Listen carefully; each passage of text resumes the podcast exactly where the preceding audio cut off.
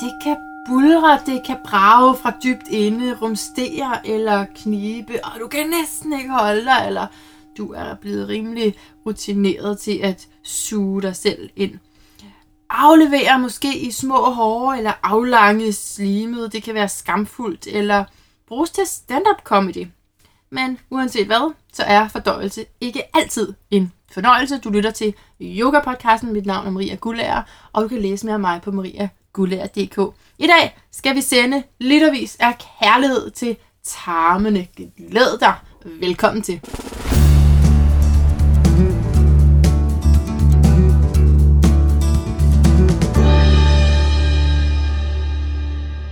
Udsendelsen i dag skal handle om at elske sine tarme.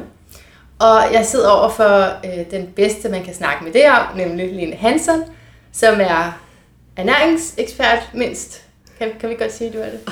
er det? bare, bare kostvejleder. Kostvejleder. Hvem er ekspert okay. i det hele taget? Det ved jeg ikke. Nej, Men, jeg, jeg kan faktisk ikke lide de folk, der kalder sig selv eksperter, fordi jeg synes, der er altid mere, vi kan vide. Så der er også høje forventninger, ikke? Jo, så, så jeg er bare kostvejleder. Men jeg kan også mærke, at jeg er lidt nervøs for at sidde over for det, fordi jeg har, har jo set de her programmer for lang tid siden ja. faktisk. Fordi det, det er nogle år siden, jeg har set fjernsyn i det hele taget, så jeg ved ikke, hvad der kører lige nu, men jeg slog op, at det var helt tilbage til det herrens år 2004. Ja, der, det kan godt være, det startede der. Åh, oh, men jeg har faktisk startet med Godmorgen Danmark, altså der var vi helt tilbage. Første gang jeg var med der, der tror jeg, altså jeg tror min søn, han har været en 8-9 år, og han er 24 i dag. Ja. Så, øh, og der er sådan mere eller mindre været fast på Godmorgen Danmark og lavet ja. mad til folk med ubalancer og sygdomme, og hvad der sådan var oppe. Hvis det var forår og høfebersæson, så havde vi nogen inde i studiet, som havde det. Ja. Og så prøvede vi ligesom på at, at hjælpe dem kvæg kosten. Ikke? Og så, så der har været øh, rigtig meget gennem året. Så der, du er, hvad du spiser Lige præcis, det er det der. Ja, maden ja. gør, ja, ja. du er, hvad du spiser, og, ja. og hvor du er i folks øh, private køkkener og begynder at åbne skabe og køleskab ja. og smide ud. Ja. Og så det er jo så det, man så kan føle, når man sidder her, så kan man tænke på sit eget køleskab. Ja. at man kan få det sådan lidt. Så jeg tænkte faktisk på, om vi kunne starte med en åndedrætsøvelse, bare så det lige falder lidt ned. Fordi... Ja, det var da en god idé. Men var det ikke det? Er du oppe at køre? Lidt. Ja. Jamen, jeg tror også, jeg er godt af åndedrætsøvelse. Ja, for mig er, det, mig er det lidt noget kronisk noget, men så især når du er her, så tror jeg, det er meget godt. Sådan noget, det, man skal have jordforbindelse her. Ja, det, det tænker jeg. og der står jo også i din bog, der nævner du ja, yoga og meditation. Det er så vigtigt. Et par gange, jeg tror tre eller fire gange. Så jeg kunne det er vigtigt. Okay, så normalt ville jeg nok sige, at man skulle lægge sig på gulvet, så hvis man nu lytter med og har et gulv, så kunne man lægge sig på gulvet. Men lige her kan vi bare læne os behageligt tilbage. Ja. Kan det til, Jo. Og mærke fødderne i underlaget, så man kan gøre det her sammen med os, mindre man sidder på cyklen, øh, eller en andet uforsvarligt sted. Og så bare lige lade øjnene falde i. Og mærke åndedrættet ruse igennem kroppen. Og så tage hænderne til maven, så lige omkring navlen. Og trække vejret til hænderne.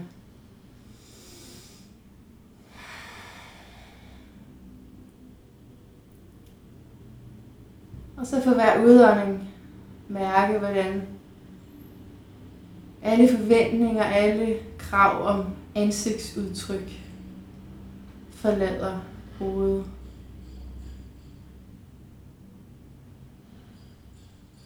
Hvordan skuldrene falder lidt mere ned og væk fra ørerne.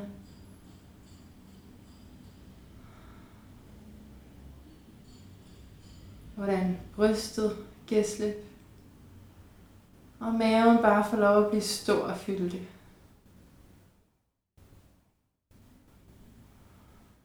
Og jeg så virkelig connecte med fødderne til underlaget og måske bagsiden i underlaget.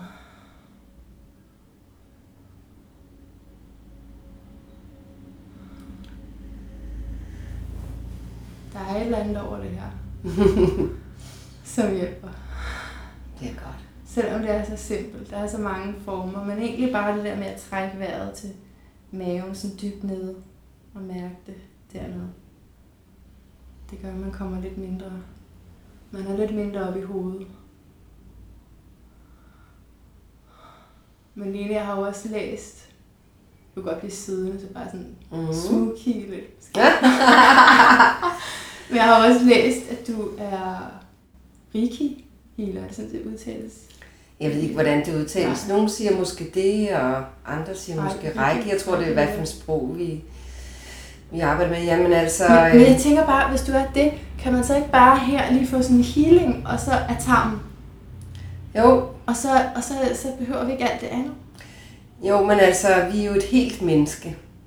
Så man kan sige, at healing kan virke, øh, kosten kan virke, åndedræt kan virke. Der er mange forskellige ting, som, som virker forskelligt på de forskellige mennesker. Ikke?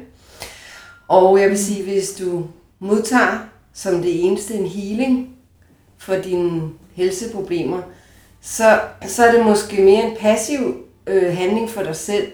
Det gælder også om at få folk i gang med en aktiv handling. Hmm. Ja. Så øh, rækkehealingen går jo ind på de her syv forskellige områder, chakraer, der er i kroppen. Og selvfølgelig kan det, kan det gavne. Ikke? Ja.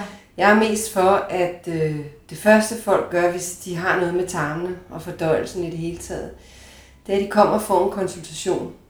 Sådan så de forstår, hvor vigtigt det er, at de aktivt gør også noget ved kosten. Ikke? Ja. Så alt spiller en rolle, og så er det et spørgsmål om, hvor meget healing, åndedræt, motion, mad og drikke spiller for den enkelte. Ikke? Hmm. Det er bare forskelligt. Og det, det, det mærkes jo mest, når jeg sidder foran en klient, Hmm. vil jeg sige. Ikke? Trækker du stadig dybt? Det glemte det. Det glemte det. Nej, det er godt, det er godt. Ah, men det er virkelig rigtigt. Altså, ja, det er så vigtigt med, med at trække vejret dybt. Og jeg, øhm, når vi selv kører bil, så har jeg sådan en lille Buddha siddende i min bil, Ah. som øh, har sådan nogle øh, solceller i sig. Så den bliver opladt af solceller, og så sidder den og vifter og nikker med hovedet. Ligesom de der, der har en hund, du ved, der sidder sådan en. Ja. Men det har ikke nogen effekt, altså den har ikke nogen virkning på noget. Nej, det har den ikke, men den minder mig om at trække vejret alene Ja. dybt ned i Ja. maven, ikke også? Ja. Fordi at lige præcis for mig selv, så, så har jeg det også sådan, at altså, har opdaget, at jeg er hurtig til at lukke af nede Ja. i mellemgulvet. Ja. Og det er jo fordi, at uh, jeg er jo hele tiden på og har så mange idéer. Og, Ja. altså, jeg har tit taget mig selv i helt at glemme at trække vejret. Jeg kan simpelthen holde vejret i to minutter. Ja. Og det er rigtig, rigtig lang tid. Det er Og virkelig det- lang tid, ja. Og det er ikke noget, jeg øh, gør med vilje. Det er simpelthen bare noget, der sker. Så skal jeg sådan lige smække mig over fingrene selv og sige, Lene, kom så i gang med den Jeg vejrtrækning. kender det Det, virkelig godt. det er rigtig dårligt. Især når man lige skal et eller andet, så tænker man, jeg skal, jeg skal lige det her. Men Ja. ja. det er jo sådan, det der giver liv, det er jo åndedræt. Så bruger jeg jo tankefældsterapi. ah, Og det kan jeg jo lære dig. Tapper. Hvor man tapper på forskellige punkter, som ligesom frigør, kunne vi sige, den stress, der er i kroppen. Og det er jo også noget af det, som Christine Jetsø og jeg beskriver i vores nye bog om tarmen, Else din tarm 2, ja. Ja. kalder vi den, en arbejdsbog, ikke? Ja. øh, hvor vi går rigtig meget i dybden med blandt andet metasundhed, altså alt det mentale omkring tarmen, og også hvad man rent faktisk kan gøre for at behandle sig selv. Og der kan vi sige, at det er jo ikke kun øh, fordøjelsessystemet, vi kan have nogle ubalancer liggende og stress. Det kan vi jo alle steder i kroppen. Men der er faktisk øh, lige sådan en lille øh, tretrins SOS-serie, som man kan bruge rigtig hurtigt. Det kan alle lære. Skal jeg vise dig det? Ja. skal jeg fortælle lidt om det. Så det er tre punkter på kroppen, som vi kan tappe, og øh, hvor det simpelthen giver en, øh, en rigtig hurtig ro i kroppen. Så også til dig selv, Maria, når Ja, du. Fremover skal ud og interviewe nogen eller noget andet. Ja. Så vi har sådan et, øh, et punkt her på, på håndryggen, altså mellem lillefingeren og ringfingeren, der er der en kløft, hvis vi sådan mærker ned, over, altså Så imellem knorene ligesom. ja, imellem knorene, så kører vi lige sådan et par centimeter ned. Kan du så ikke mærke, at der er sådan en fordybning? Oh, oven på din hånd. Ikke? Mm-hmm.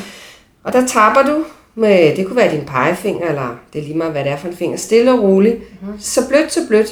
Og der, det gør du 10 gange. Som skal tælle her. Ja, 1, Det er 2, bare- 3, 4, 5, 6, 7, 8, 10. ja.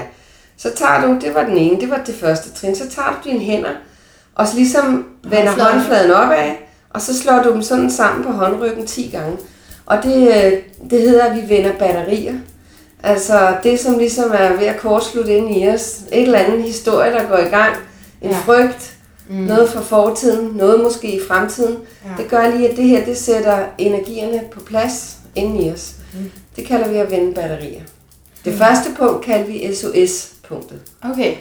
Og så vender vi batterier 10 gange, og så går vi til sidst op herop på hovedet. Vi tager og sætter vores øh, ene hånd, sådan så at øh, der hvor at håndledet går ned til selve hånden, lige det sted, det sættes op der, hvor din hårkant i pandehåret begynder.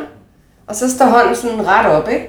Og så tager du hånden og lægger håndfladen ned på hovedet, bøjer din øh, lange mand direkte ned oven på din ise, og der hvor den rammer, der tapper du 10 gange. Ja. Og det gør, at der sker nogle funktioner inde i din, i din øh, hjerne, som ligesom på en eller anden måde fjerner dig fra det traume, som dine celler er ved at løbe af med dig. Altså den situation, som du tænker, puh, nu er jeg lidt svedt, nu sidder jeg her hos Lene. Ja. Men det er jo fordi, det minder dig om et eller andet i din historie. Ja, nu, Så du frigør lidt. Så, så har vi taget 10, og så går vi ned på SOS-punktet. Det var nede i kløften mellem lillefinger og ringfinger 10 gange. Og så tager du og hænderne mod hinanden. Vi vender batterier. Og så tager vi lige... sådan helt. Ja, det summer, og så tager vi lige op på, op på isen igen 10 gange. Ikke? Og jeg vil sige, at det er faktisk en øvelse, som for mig får åndedrættet ret hurtigt på plads også. Og allerede nu, så vil jeg sige, det jeg lige sad og spekulerede på, det har faktisk glemt, hvad det var. Er det også sådan en distraktion på en det, måde? det er afledningsmanøvre. Ja, Mm. ja, ja. Så det er en del. Ja, men helt sikkert, det skal jeg da Det skal du prøve. prøve. Og det står i arbejdsbogen, Ja, fordi jeg har læst Elsk din tarm. ja. Og nu kommer der en, hvor man så kan arbejde med det. Lige præcis. Den Ja. kommer her slut september, og der har vi øh, lavet den i fire kapitler, så det er en fire ugers arbejdsbog. Så der er fire kapitler, som går rigtig meget i dybden med kostkombination og FODMAP, som også der fortælles om i den første mm-hmm. bog.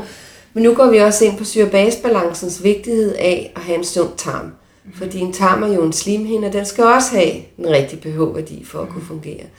Og så har vi et afsnit meget dybt om metasundhed, altså hvordan at øh, psyken påvirker vores tarm, eller omvendt, ikke også? Ja, ja. Man ved jo ikke, hvad kom først, hønnen eller ægget. Men altså, vores sundhed, vores mentale sundhed, hænger også sammen med, at tarmen fungerer godt.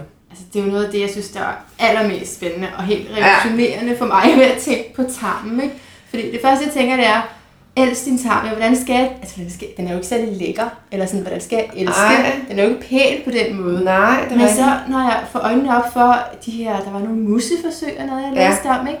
hvordan øh, du faktisk nærmest kan blive øh, et andet menneske af at påvirke din Ja. ja. tarmflora Ja. og de bakterier, som er i tarmen. Så grund, What is that? ja, så grunden til, at vi har kaldt bogen Elsk din tarm, det er jo, fordi vi kunne også bare sige, elsk dig selv. Altså, vær god ved dig selv. Ja, Nå, det er det samme, eller hvad? Fordi det er faktisk det samme, fordi Okay, der, ja. den måde, du starter ved at være god ved dig selv, øh, det er faktisk også at, kan vi sige, give dig selv det rigtige mad. Sørg for, at du får nok at drikke. Sørg for, at dit åndedræt er i orden. Sørg for, at du også kigger lidt på, hvordan kan min psykiske historie påvirke min fysiske krop. Altså tage ansvar. Og det er ikke det, vi er allerbedst til. Vi er rigtig gode til, når vi er blevet syge, at prøve alle mulige piller og medicin og kurer for at blive raske. Og det virker jo sjældent, fordi det meste medicin er jo symptombehandling og ikke behandling, som fjerner årsagen. Fordi hvad er årsagen til, at vi er blevet syge? Mm. Det er oftest, fordi vi ikke har været gode nok ved os selv. Mm. Vi har sat os selv bagerst, og så spiser vi bare et eller andet junk food, fordi det går jo nok, og vi glemmer at drikke vand, og det går sgu også nok. Jeg kan jo drikke i morgen eller i aften og kommer hjem fra arbejde. Mm. Øh, og vores mentale sådan, følelsesliv, der, der er vi måske meget gode bare til at, skal vi sige, øh, man kunne kalde det tænke på noget andet. Men det fjerner jo heller ikke alle problemerne. Mm. Måske er det sundt, at hvis man har nogle store udfordringer og problemer i sit følelsesliv, at man kan slippe det, og det ikke kommer til at fylde for meget. Mm. Og, og så går noget af det jo tit også over af sig selv. Ikke også hvis nu det er en, en, en vredeskonflikt mellem to mennesker, jamen så ved vi jo godt, at hvis vi har været oppe og ringe, så efter to dage, tre dage, fire dage, så er det jo ikke så slemt mere. Men, men selve årsagen til de problemer ligger der måske nok endnu. Måske ikke i forhold til ham eller hende, du var, du var oppe og diskutere med, men i din egen historie. Og i tarmen. Og det ligger så i tarmen, fordi at stort set, altså alle, alle de sådan, man kan sige, at, at alle vredes konflikter øh, giver et fordøjelsesproblem. Og så kan man spørge sig selv, hvordan det? Ja. Men det er jo fordi, at vrede er også noget, vi skal fordøje. Altså, vi skal fordøje rigtig meget i vores følelsesmæssige liv. Vi skal simpelthen fordøje hele vores eget liv, de situationer, der, der opstår uden for os, som vi måske enten kan gøre noget ved at handle på, eller ikke kan gøre noget ved. Ikke? Og, og, og vi er modsat dyrene ikke særlig gode til at bearbejde de sådan chok, der kommer, og, og stressede situationer. Vi, øh, vi har måske for svært ved at tale med andre om det. Det kan være pinligt, det kan være flot, det kan være en dyb historie fra vores barndom om mm. noget, som vi slet ikke vil snakke med andre mennesker om. Ja. Og så skal man til en terapeut, der har man råd. Så ja. vi gemmer det. Ja. Men, men det der er ved det, det er, at det ligger og blokerer den der gode energi, der skal være i ens fordøjelse. Ikke? Ja. Øh, og så kan det give fordøjelsesproblemer. Og, og altså hvis, hvis det så står bedre til derinde i tarmen, hvis der er en anden sammensætning af bakterier, en god tarmflora, kan, så, så kan det være, at der slet ikke opstår sådan nogle problemer. Altså kan man også tænke det den vej rundt, så det er ikke bare problemet, der skaber det i tarmen, men også hvis du påvirker tarmen på en bestemt måde, så kan du sætte fri af mange øh, jeg vil, øh, følelser. Jeg vil da skyde, altså udenbart vil jeg sige, at en af årsagen til, at tarmen bliver, øh, bliver syg, bliver dårlig, bliver, bliver øh, et, et sted for, hvor sygdom kan sætte sig, er jo fordi, der findes en, en energimæssig blokering også. Og den kan både komme af følelsesmæssig stress og af forkert mad og drikke. Og det er interessant, når du siger, kunne man så vende det om? Og der kan jeg sige, at i hvert fald en ting, det er, at jeg har rigtig mange klienter, der har haft det gennem årene. Og hvis de fortæller mig, at de er stressede, mm. altså de har et stresset liv, mm. så kan jeg sige til dem, det er helt stensikkert, at, ja, at den stress, du har, som påvirker dig udefra, bliver mindre, når du får din fordøjelse i orden, fordi så skal kroppen ikke også kæmpe med det. Ja, ja. Så, øh, så, så, så, må det ikke også, det går lidt den anden vej. Jo, ja. Kunne man forestille sig. Og når man har fordøjelsesproblemer, så er det jo ikke altid, man lige altså faktisk tænker over det. altså det er også en ting, som i hvert fald for mit eget vedkommende, som kan blive sat lidt til side. Altså det var først, da jeg sådan, øh, blev gjort opmærksom på, på det ting på din fordøjelse, jeg sådan tænkte på, ej, der er egentlig også nogle uregelmæssigheder der. Man kan godt leve, og så bare tænke, det her, det er almindeligt nok vende ja. sig til at gå på toilettet på en bestemt måde, lidt ubehagelig måde, og at der er ja. nogle ting, som ikke er okay. Men det er jo også, altså, det er jo noget, der er lidt måske grænseoverskridende at forholde sig til, ikke? Altså, vi burde jo ret beset kigge ned i tønden hver eneste gang, vi har været på toilettet, ja. og så se, hvordan ser det ud, der kommer. Og det er så det mindste, det sidste, vi har lyst til.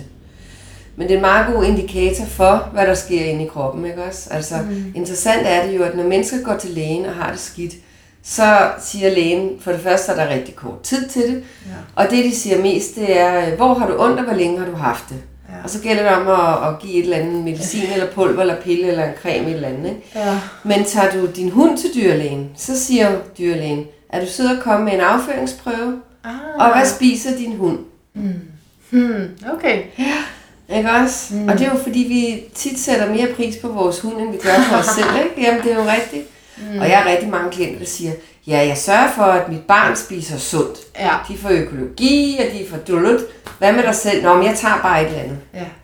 Så, øh, det er sådan noget, der godt kan forsvinde væk i øh, alle, alle mulige andre tanker og planer, man har, så lige hvordan det kører med fordøjelsen. Ja, det altså, man får først rigtig øje på det, hvis der er et stort og massivt problem, ikke? Så, nå, hov, der var noget. De fleste, tror jeg, først får øje på det, enten ved, at det bløder ud gennem tarmen, ikke også? Eller de har så mange smerter i maven, ja. at, at nu må de simpelthen gøre noget. De er oppustet og ligner sådan en, en, øh, du ved, en, en, en gravid flodhest, et eller andet, ja. en nordbakke pony der, du ved, altså, eller hest, ja. Men altså, problemet er jo så, at tit går de til lægen, fordi det er det, det, de tænker, der får jeg hjælpen, men de får ja. noget pulver, der hedder husk, og det opdager jeg, eller har set igennem årene, det giver forstoppelse. Altså for de fleste mennesker får forstoppelse, altså så bliver problemet endnu værre. Ja. Ikke også fordi, at når du har irritabel tarm, så har du faktisk sådan lidt vekslende afføring. Så kan du have hård mave, og så pludselig har du tynd mave. Og det er jo fordi, at når vi har hård mave, så samler kroppen væske sammen, for så at få det ud, altså ligesom sige, nu spuler vi ud, ikke? Ja. Og, og, og så får du det der pulver, og så pludselig har du ikke tynd mave længere. Til gengæld har du stort set altid forstoppelse. Det er ikke, det er ikke sådan, man skal gøre det. Vel, der, der arbejder vi som kostvejleder med nogle helt andre produkter, for eksempel noget, der hedder Fibersmart, som man kan købe alle vejen, helsekost og sådan noget. Og det indeholder så nogle fiberskaller, som ikke giver forstoppelse. Aha. Og det giver jo meget mere mening. Og så plus, vi fortæller, hvordan man skal kombinere sin kost, sådan så at maden ikke ligger for længe i fordøjelsessystemet, men kun den tid, den skal. Mm. Og, og for det er sådan, når man tager til lægen, som vi jo gør, når der er noget, ikke? og det bliver vi også anbefalet. Heller ikke en dårlig ting i sig selv at tage til lægen, men, men så er det også, du skriver, at så tit så får man at vide, at man har et tabel tyktarm. Ja, ja. Og så er den ikke så meget længere, fordi det kan ligesom ikke behandles. Nej. Altså så er det bare sådan, så kan ja. man få en liste over ting, der ikke er så gode at spise, bønner og sådan noget. ja. Øh, og, men, men så er den ikke længere. Nej, men altså, det er jo også fordi, at lægen er jo ikke kostvejleder. Og, og det er det, der ligesom skal til. Hvis du så får en henvisning til en diætist, de arbejder ikke med kostkombineringer. Det er det, jeg kan se. Mm. Jeg har arbejdet med fordøjelsesissue i 26 år, så længe jeg har været kostvejleder, fordi jeg selv har haft et issue. Netop irritabel tarm. Og jeg har prøvet at være hele vejen igennem hospitalsundersøgelser og specialafdelinger og, og så videre, og kunne bare se, det, det er jo virkningsløst. Fuldstændig. Så er der FODMAP, som er et system fra Australien, hvor man udelukker særlige kulhydrater, som kan fermentere, altså gå i gæring, og genere tarmen endnu mere. Og det er jo super godt, men det virker bare ikke på alle. Det, der virker, kan jeg se, det er kostkombination. Det er simpelthen det, det handler om. Og så kan man udelukke for eksempel laktose og glutenholdige produkter, kornprodukter osv. noget tid. Og så sker der rigtig, rigtig meget. Så bliver folk virkelig, Mm. virkelig hjulpet. Ikke? På den anden måde, hvis man bliver ved bare med at udelukke øh, nogle, nogle, nogle kulhydrater, og stadigvæk ikke kombinere sin mad rigtigt, og stadigvæk få laktose og, og gluten, så kan der ske det, at fra at gå fra irritabel tarm, udvikler man kroniske tarmbetændelsessygdomme, ikke? som Crohns eller colitis. Og så får man bare medicin fra lægen. Og Så kan man gøre noget. Ja, og så kan man endelig bruge, bruge medicinalindustrien Ja, igen. Ikke? Altså, ja. der, og det vil sige, at de her stakkels mennesker, de får noget medicin, som er immundæmpende, og så immunforsvaret ikke får lov at reagere, og så ligger der altså bare en tækkende bombe, som giver dem alle mulige andre sygdomme bagefter. Ikke? Og Men- dem sidder jeg meget med, og det gør Christine okay. Jetsø jo også, som, som arbejder med det her, ikke? Også, som også er, er forfatter på bogen. Og, og det er jo folk, der har... Som der har er været- kommet derud. de er kommet der, de er kommet langt forbi, ja. de Ja. har taget immundæmmende medicin i Jo. 10-15 år, og så er de fuldstændig underernæret og syge med alle mulige andre sygdomme. Fordi- Og så bliver det svært at travle op, ikke? Hvis de har en god læge, og det har nogle af dem jo selvfølgelig, så starter de på kostforløb her, og starter kun med at kostkombinere og ikke spor andet. Og vi tager en vitamintest på dem, som viser, om de mangler mineraler, aminosyre, fedtsyre, alt, altså simpelthen antioxidanter. Og stille og roligt, så starter vi med at give dem nogle kosttilskud, som kan hjælpe fordøjelsen, og det her. Og så går de til lægen efter to-tre måneder og siger, jeg godt tænke mig at stoppe min medicin, hvordan ser du på det? Og så trapper de langsomt ud selv. Og der har jeg så ikke mødt den eneste læge, som har sagt, nej, det skal vi ikke trappe ud. Tværtimod, der okay. Synes jeg, de er rigtig positive og siger, at det er spændende, Ja. hvad du fortæller om kosten. Ja. Vi kender, hvad Line Hansen laver, har set Ja. andre patienter, som har fået det bedre. Øh, vi vil gerne hjælpe dig, og det er så positivt. Fedt. Ja. Så godt. Men og for en anden ting, som der også er med den her tarm, som vores anden hjerne, er jo, at du skriver 80% af immunforsvaret sidder i tarmen. Så det er jo klart, at det åbner op for en masse sygdomme, andre sygdomme, så hvis der er noget med fordøjelsen. Jamen altså, ja, tarmen er vores anden hjerne, og den er bare blevet underkendt som et organ, der havde sådan nogle funktion, funktioner. Ikke? Mm. I tarmen produceres der også rigtig mange hormoner, blandt andet øh, tre øh, hormoner, som, som regulerer vores blodsukkerbalance, som frigør insulin fra vores bugspytkirtel osv. Og det er jo klart, at det er dernede, vi skal finde svaret på alle de andre sygdomme, vi har. Ikke? Mm. Øh, sidste år udkom der en øh, pressemeddelelse fra Skleroseforeningen om, at sklerose starter i tarmen. Okay. Så nu er man ved at undersøge det, og det er altså mangel på nogle særlige bakterier. Og øh, i sommer her, der kom der øh, en anden pressemeddelelse, at øh, diabetes 2 starter i tarmen. Og det tager bare to dage at rette op. Okay, det tager to dage ret op. Ja. Ej, det lyder vildt. Jeg læste også, hvad var det, der stod? Ved at studere tarmens indhold af bakterier, kan man finde ud af, om man har anlæg for at blive overvægtig. ja. Altså, Det er igen mangel på særlige bakterier. Altså nogle bakterier, som man mangler dernede. Så det kan gøre, at man bliver overvægtig, så det er derfor, så er det måske ikke så meget, hvad man spiser. Og... Selvfølgelig er det jo også, hvad man spiser, ja. men altså, det viser sig jo, at, at mange overvægtige, de er rigtig sultne. Altså, Ja. det er faktisk ikke slik og alt muligt dårligt, de er, er blevet overvægtige af. Det, det er simpelthen lidt store portioner mad. Ja. Ikke? Og, og der kan man se også, at øh, folk, som spiser meget varmebehandlet mad, kogt, bagt, stegt mad, det er så ødelagt, at det her øh, præbiotika, som findes i, i levende mad, altså grøntsager, frugter, forskellige græstyper osv., øh, byggræs, hvedegræs og sådan noget, det, det, det går jo til grunden, når vi varmer det op. Så, så, så tarmbakterierne får ikke det, de skal have fra den mad. Øhm, så der er måske en sammenhæng mellem at være overvægtig og spise rigtig meget opvarmet mad.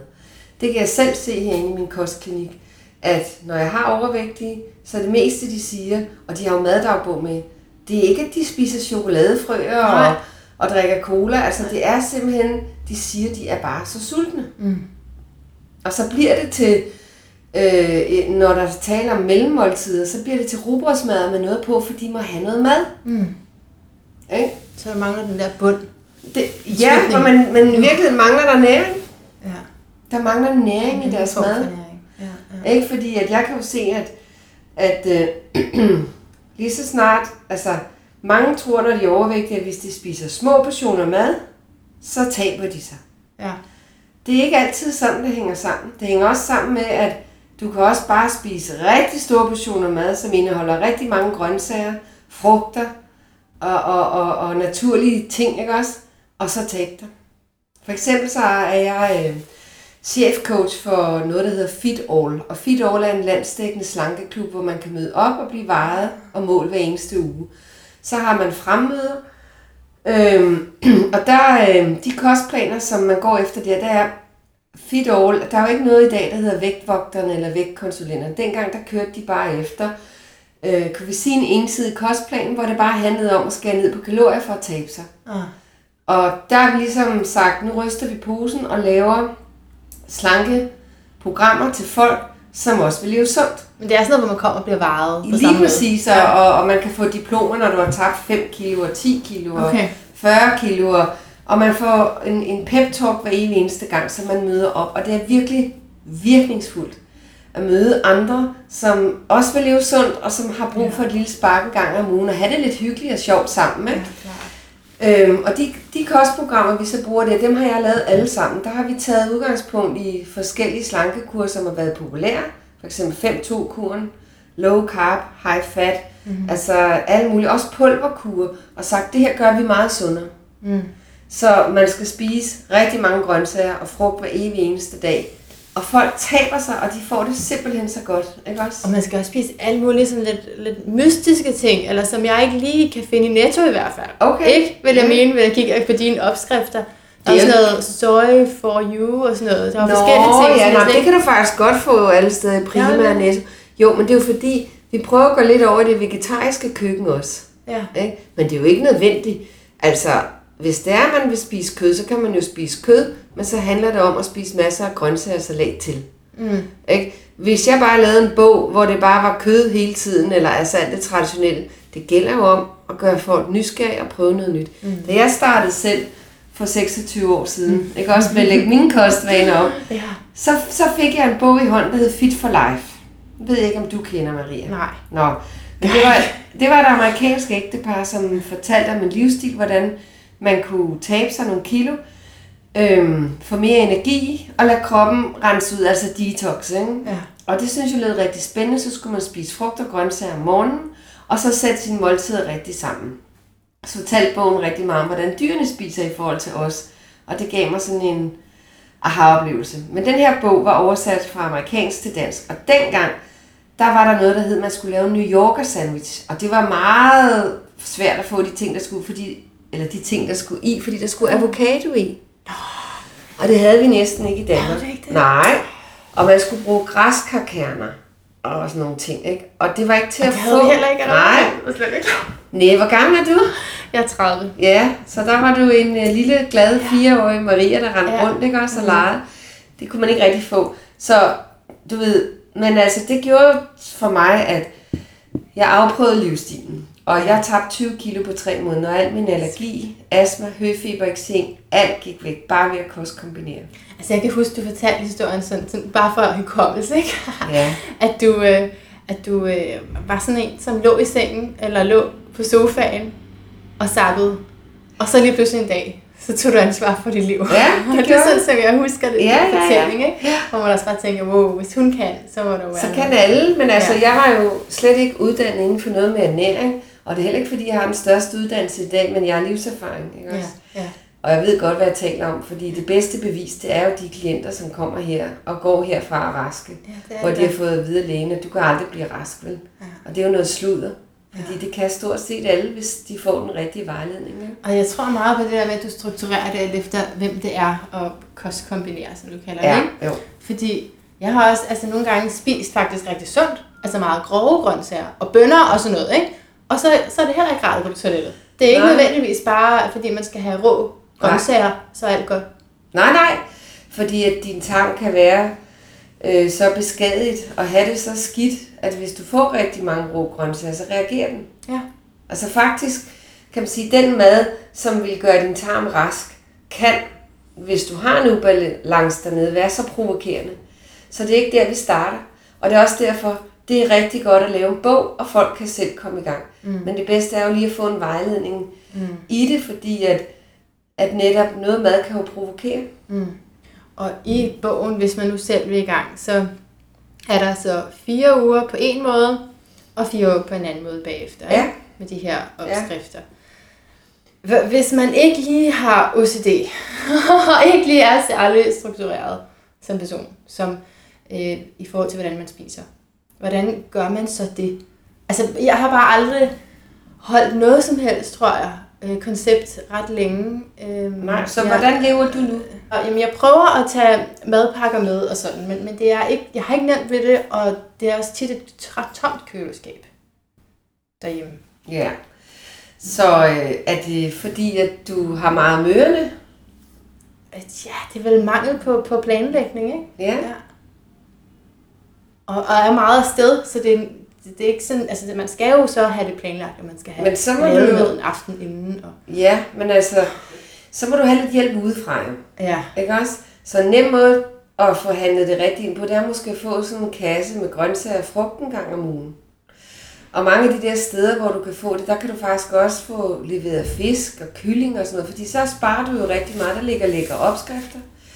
En anden ting kunne jo være, at hvis du får styr på det, og den der kasse står der en gang om ugen, så kunne du jo ud for det mad, der kommer, sidde i weekenden og sige, jeg bruger en time hver weekend for at planlægge ugens måltider. Ikke? ja, Og finde ud af, hvad der skal, hvad der skal laves. Ikke? jo. Fordi det er jo basis for, at du også selv bliver mere struktureret, struktureret det er, at du får noget mere energi gennem din mad. Ja. Der kommer ro på dig. Ikke også? Altså, man skal jo både tænke morgenmad og frokost og aftensmad, og det, det er noget andet, jeg vil sige, at din opskrift det er noget andet, end det, jeg har været vant til. Men Nu noget er det, er, er salater og sådan noget, men ellers så er der nogle, Ja. nogle Men- nye ting. kombinationerne er jo én ting, så det handler jo bare om, at hvis du vælger noget, der er proteinrigt, kylling, fisk, fjerkræ, æg, mejeriprodukter, så skal du bare grøntsager og salat til, så faktisk er det ret enkelt. Og skal du have brød, som ligger i stivelsesgruppen, det der hedder gruppe B, jamen, så kan du tage rugbrødsmad med avocado på, tomat, Må man det? Må man, må man rugbrød? Ja, ja. Ja, men se, ældst din tarm går jo på, at vi udelukker gluten. Du kan jo godt få glutenfrit brød, Ah, ja. ikke? Og man kan sagtens bruge ældst din tarm-bogen og, og sige, jamen jeg, jeg vil bare bruge kostprincipperne med kostkombinering. Så må du jo stadigvæk få gluten. Men Ah. hvis, ikke man, hvis ikke man har noget problem med tarmen, så må du jo godt det. Ja. Ikke? Har du det? Har du et? Jamen det, jo det synes jeg. Der er lidt. Ja, det så synes jeg, du skal leve glutenfri. Ja. Så må du ned og købe en masse glutenfri brød, og det propper du i din fryser. Fordi så står du aldrig og mangler. Men kan man, kan man også bage det selv? Selvfølgelig. Jeg har lige sådan en periode, hvor jeg har lyst til at bage, men jeg, kan ikke, jeg ved ikke, hvordan, altså jeg må jo så købe øh, glutenfri hvedemel. Det er vel også forkert så? Eller det er heller ikke helt godt. Jeg tror ikke lige, du får så meget glutenfri hvedemel, men, men du kan jo få alle mulige bageblandinger. Jyttemel for eksempel. Det kan du få hjemme, ved jeg. Men altså, for det er noget tid siden, men jeg har faktisk også fået den her diagnose. alene med irritabel tyktarm. Så er det en rigtig god idé at køre efter den bog i 8 uger. Mm-hmm. Så holder du dig glutenfri. Og hvad med mejeriprodukter? Ja, altså skyr og sådan noget spiser jeg. Ja, Ja. jeg vil foreslå, at du ikke spiser nogen. Ost. Ej, ost, det kan jeg kun være. Du bliver nødt til at finde laktosefri så. Kan man det med ost? Mm. Spiser, spiser du sådan selv? Øhm, for det meste gør jeg. For det meste holder jeg mig det hele taget fra alle mejeriprodukter. Hmm. Det er min tarm ikke godt af. Når du først ligesom har haft irritabel tarm en gang, så sådan ligger og lurer. så skal der ikke så meget til, før det ligesom kommer igen. Vel? Nej, Men det gider jeg jo ikke. nej. Og- Men vil det sige, at det sådan set ikke reparerer tarmen? Det reparerer, selvfølgelig reparerer det, men, men der hvor, hvor kroppen har sine svagheder, der, øh, der er det ligesom om, altså hvis du, hvis du fortsætter med dårlige kostvaner øh, igen, så, så vil de alle de samme ting jo komme igen, det siger jo sig selv. Okay. Nå, men jeg troede måske, man bare kunne gøre det i en periode. Du kan godt gøre det i en periode, men så er det jo igen, hvor, hvor stor, hvornår, hvornår tipper det så over? Hvor, hvornår er belastningen lige af din tarm så stor igen, at, at den bliver irritabel igen, ikke? Jamen, det er fordi, jeg tog et billede af, af, af noget, jeg læste i en bog, hvor man kan slå op, hvis man er i tvivl om, hvad irriteret tyktarm er sådan rent mentalt. Og der står, at man er uafbalanceret, alt for alvorlig, kontrolleret, fokuserer på det negative, dømmende, påståelig, let at irritere, har svært ved at have tillid til andre og holder fast i forældede forestillinger og idéer. Man har ikke nogen retning, og man ved ikke, hvor man skal vende sig hen. Er, det, er der noget af det, der passer på dig selv? overhovedet ikke. overhovedet ikke. Overhovedet Jeg ikke synes der alligevel, der var et par stykker af dem, der kunne... Ej, men jeg synes alligevel, det er ret hårdt, altså sådan, at det lige er det, der skal være i vejen med min tarm, at jeg er sådan helt, øh, altså, fuldstændig tabt, ikke? Bare fordi jeg har problemer med min fordøjelse. Jeg er dømmende og forståelig, hallo? Det er det ikke. Det er det ikke. Vel? Nej, åh, nej, jeg så godt kender jeg dig men, men mange mennesker er det jo. Ja. Og så sætter det sig i tarmen, så du er helt enig. Fuldstændig. Ja. Fuldstændig. Ja. Ja. Så tarmen lader sig påvirke af, af det forkerte øh, mad og drikke, medicin og så videre, men øh, særlig meget også at, af vores adfærd. Det er ikke til at komme udenom. Nej. Det er derfor, jeg siger, elsk din tarm, Ja. fordi så elsker du dig selv. Og hvis du elsker dig selv, så er du ikke vred, frustreret, uden retning, øh, dømmende eller noget som helst. Så er du afbalanceret og glad, og det smitter. Okay, altså Line, jeg har sådan nogle... Jeg har, jeg har mange ting til at ligge hjemme i min seng, som ikke burde ligge i en seng, men der ligger også sådan en pose, øhm, altså sådan nogle lakridsskildpadder. Kender du dem sådan, altså det er bolcher, og så med sådan noget salmiak ind. Nej, du kender det ikke, du Nej. har, nej, du har altså, sikkert aldrig smagt Men de lyder Men gode. de er virkelig gode, ikke? Og de ligger, jeg har faktisk ikke, har faktisk ikke altså, taget for den pose, siden at jeg har læst den her bog. Øhm, Men hvorfor ligger de men de ligger seng? der. De, li- oh, nå, jamen, det er jo sådan lige ved hånden, ikke? Så ligger du der og guffer. sådan der om aftenen, når man skal holde sig vågen. Øh, Men, men altså, så de ligger der endnu som en eller anden... Jeg, jeg skal ikke have nogen, men det er sådan en, en sikkerhed på en måde. Nå. Er det noget, du kan genkende overhovedet? Om ikke fra dig selv, så fra andre. Nej, at der er sådan altså en jo, sikkerhed for i det andre der med, med at have. Det er sådan lige der. Okay, men det er da interessant, hvorfor er sådan noget usundt noget, Ja. skaber sikkerhed for dig? Hvad er det? Ja. Hvorfor har du behov? Ja, det er så her, min professionalisme viser sit sande ansigt. Og jeg opdager altså ikke, at mit memory card er fyldt. Så vi snakker sådan 10-15 minutter mere, som jeg ikke har fået optaget. Men jeg vil lige gøre det godt igen ved kort at opsummere det, for det er, det er jeg vældig god til. Så samtalen, der sker det i samtalen, at den vender sig meget hurtigt på det her med at være børnefamilie, fordi jeg siger, det er også rigtig svært. Og så snart du kommer i vuggestue og børnehave, så bliver dine børn påvirket af nogle andre, og det er svært det der med at have sit eget med hele tiden. Så at være radikal, spise radikalt, anderledes end andre, er en udfordring for børnefamilier. Det siger Lene Hansen overhovedet ikke er tilfældet. Man kan vælge dagpleje, som prioriterer sundhed, og du kan også komme, sende dine børn i Rudolf Steiner børnehave, som hun selv har gjort. Og så kommer det over til noget med, øh, at, at vrede mennesker også er usunde. Eller, eller omvendt, hun har ikke, Lene Hansen siger, hun har ikke mødt et menneske, der har været øh, både vred og så fuldstændig rask. Så man skal ikke holde på vreden, man skal sætte sig selv fri, og så bliver man også et sundere menneske. Og så øh, kigger jeg ned på mikrofonen, fordi vi skal til at afrunde, og så kommer der en afrunding, fordi jeg lige får slettet lidt lyd. Ellers vil jeg bare lige sige tak, fordi du lyttede med til Yoga-podcasten, og her kommer der lige en afslutning på det her fantastiske interview. Og Lene, hvis man vil have fat i dig og have din vejledning, hvad kan man så gøre? Hvis man søger mig, så holder jeg foredrag alle steder i landet. Man kan gå ind på min hjemmeside, linehansen.dk, og der ligger en kalender, og så kan man øh, bestille billet, om det så er aftenskole eller hvad det er, øhm, og så møde op. Og der er altid mulighed for at stille spørgsmål i pausen eller bagefter foredraget. Ikke? Jeg har også uddannet en masse kostvejledere, som arbejder efter mine principper, som arbejder i hele landet. Og den liste ligger også inde på min hjemmeside. Så der er masser af muligheder for både at få fat i mig og dem, og slutligt så få en konsultation hos mig i København, eller i Silkeborg, hvor jeg også har en klinik. Fedt. Tusind tak, det, det var så lidt.